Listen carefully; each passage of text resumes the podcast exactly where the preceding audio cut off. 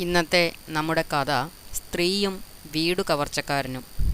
ഷിക്കു ഒരു ഭവന ഭേദകനും കവർച്ചക്കാരനുമായിരുന്നു. അവന്റെ തൊഴിലിൽ അവനൊരു പരിചയസമ്പന്നനും അതിന്റെ പരമോന്നതിയും ആയിരുന്നു.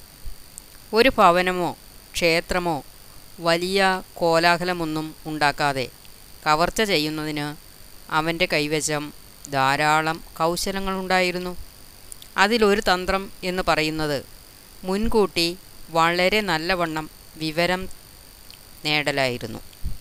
മറ്റൊന്ന് എന്ന് പറയുന്നത് കവർച്ചയ്ക്കോ ഭവനഭേദനത്തിനോ പോകുവാൻ ആഗ്രഹിക്കുന്ന സ്ഥലത്ത് അവൻ ഒരിക്കലും വളരെ രഹസ്യമായി പമ്മിപ്പോയിട്ടുണ്ടായിരുന്നില്ല എന്നതാണ്. ഒരു ദിവസം ഷിക്കു ഒരു ഗ്രാമത്തിൽ വന്നു. ഗ്രാമത്തിൽ ഏതെങ്കിലും സമ്പന്നരുണ്ടോ എന്ന് സാധാരണത്വം നിലനിർത്തിക്കൊണ്ട് അവൻ ആളുകളോട് അന്വേഷിച്ചു. ധാരാളം പണം സ്വരുക്കൂട്ടി വച്ചിട്ടുള്ള ഒരു പിശുക്കനായ സ്ത്രീയെ കുറിപ്പിച്ച് അവൻ അറിഞ്ഞു. അവളുടെ പേര് ഷിനി എന്നായിരുന്നു. ഒരു കർഷക സ്ത്രീയായിരുന്നു ഷിനി. അവൾക്ക് ഒരു മകനുണ്ടായിരുന്നു.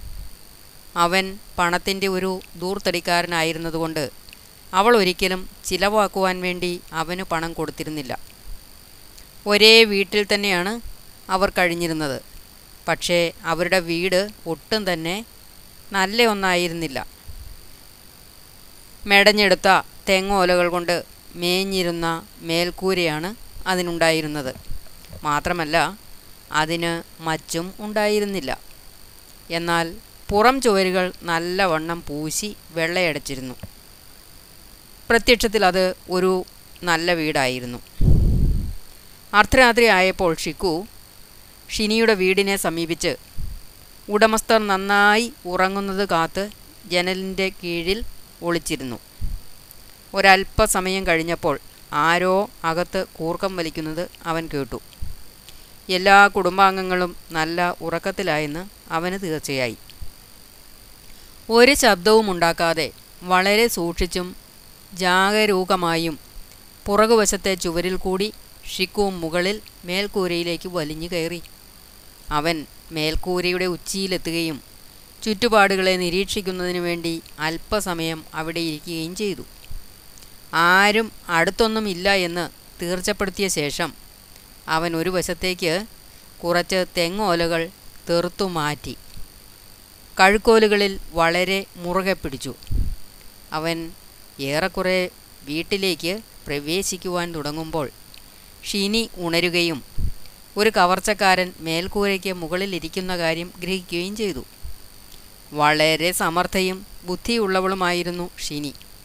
സുഖമായി ഉറങ്ങുകയായിരുന്ന മകനെ വിളിച്ചുകൊണ്ട് അവൾ പറഞ്ഞു മോനെ മച്ചിൽ ഏതോ എലികൾ കുറുകെ ഓടുകയാണ്. നീ പേടിക്കേണ്ട അങ്ങനെ പറഞ്ഞുകൊണ്ട് അവൾ ഉറങ്ങുവാൻ ആരംഭിച്ചു പക്ഷേ വാസ്തവത്തിൽ അവൾ ഉറങ്ങുകയായിരുന്നില്ല. ഒരല്പസമയം കഴിഞ്ഞപ്പോൾ നന്നായി ഉറങ്ങുകയാണെന്ന ധാരണ ഉണ്ടാക്കുന്നതിനു വേണ്ടി അവൾ ഉറക്കെ കൂർക്കം വലിച്ചു.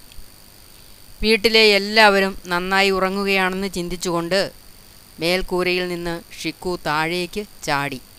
വാസ്തവത്തിൽ അവൻ ചിന്തിച്ചത് കാൽച്ചുവട്ടിൽ ഒരു തട്ടുണ്ടായിരിക്കുമെന്നും അവൻ അവിടെ തടഞ്ഞു നിൽക്കുമെന്നുമായിരുന്നു. പക്ഷേ ദൗർഭാഗ്യവശാൽ അവൻ ഏകദേശം മുപ്പതടി താഴെ തറയിലാണ് വീണത്. കാലുകൾ ഒടിഞ്ഞ അവൻ ഉറക്കെ നിലവിളിച്ചു. ഷിനിയും അവളുടെ മകനും ഓടി വരികയും അവർ അയൽവാസികളെ വിളിക്കുകയും ചെയ്തു. ഒരുമിച്ച് അവർ അവനെ എടുത്ത് പോലീസ് സ്റ്റേഷനിൽ കൊണ്ടുപോയി. അങ്ങനെ കുറ്റവാളി ആ സ്ത്രീയുടെ ബുദ്ധി കാരണം പിടിക്കപ്പെട്ടു.